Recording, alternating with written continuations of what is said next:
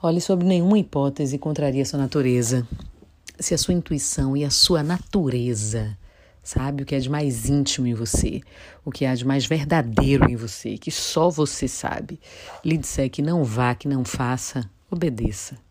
Mesmo que isso contrarie, aliás, sempre que isso contrarie o seu ego, porque o ego não gosta de ser contrariado. Então, às vezes, você faz certas coisas, toma certas decisões, segue por certos caminhos, não porque aquilo foi dito pelo seu coração, né? Não porque aquela voz mais íntima lhe soprou os ouvidos, mas sim porque você quer mostrar para os outros ou os outros querem que você desempenhe aquela, aquele papel, uh, faça aquele trabalho, se comporte daquela maneira, ou corte o cabelo daquele jeito, ou se vista daquela forma. Enfim, das maiores às menores coisas, não contraria sua natureza, porque mais na frente você vai se arrepender. E eu vou contar.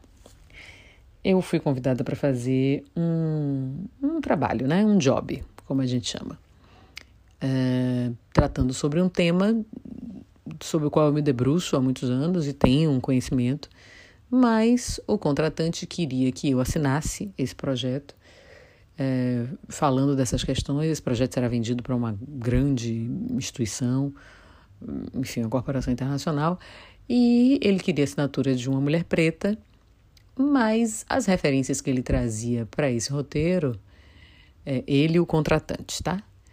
Era, é, não versavam sobre os pilares do assunto. E não era eu que estava dizendo, né? É quem veio antes de mim. E ele próprio sabia.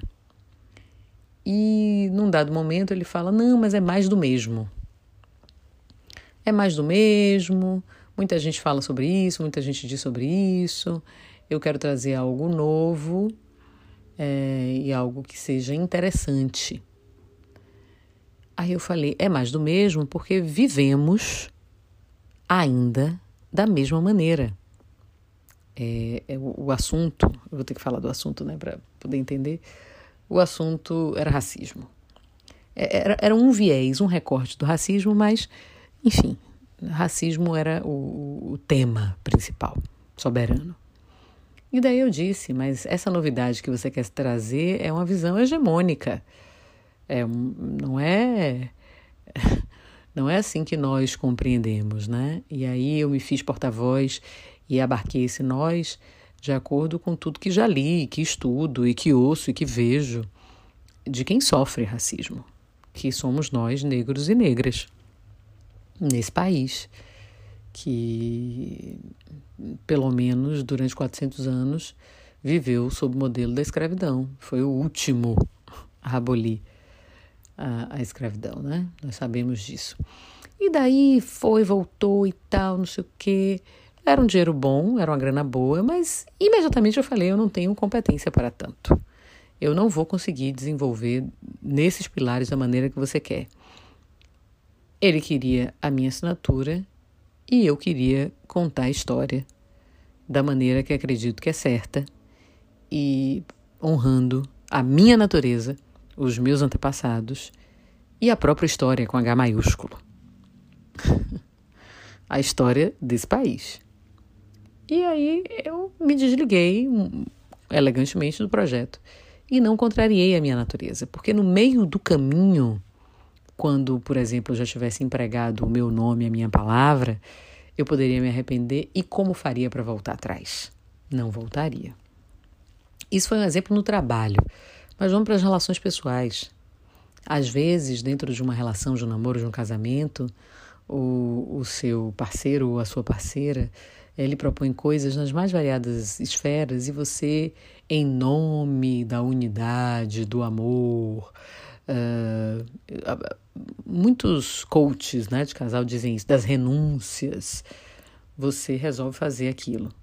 E depois se arrepende amargamente porque contrariou o que é o de mais genuíno, a sua natureza. Em nome não sei de quê. Então observe isso.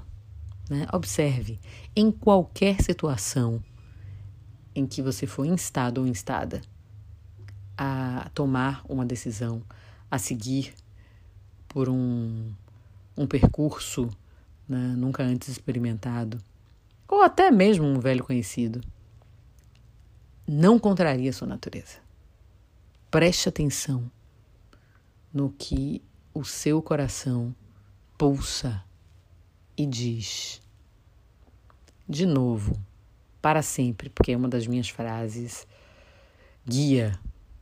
Opte pelo que faz o seu coração vibrar, apesar de todas as consequências. Lembre-se, na vida, satisfaça primeiro a si. Sempre. Eu sou Rita Batista e tá tudo a dar.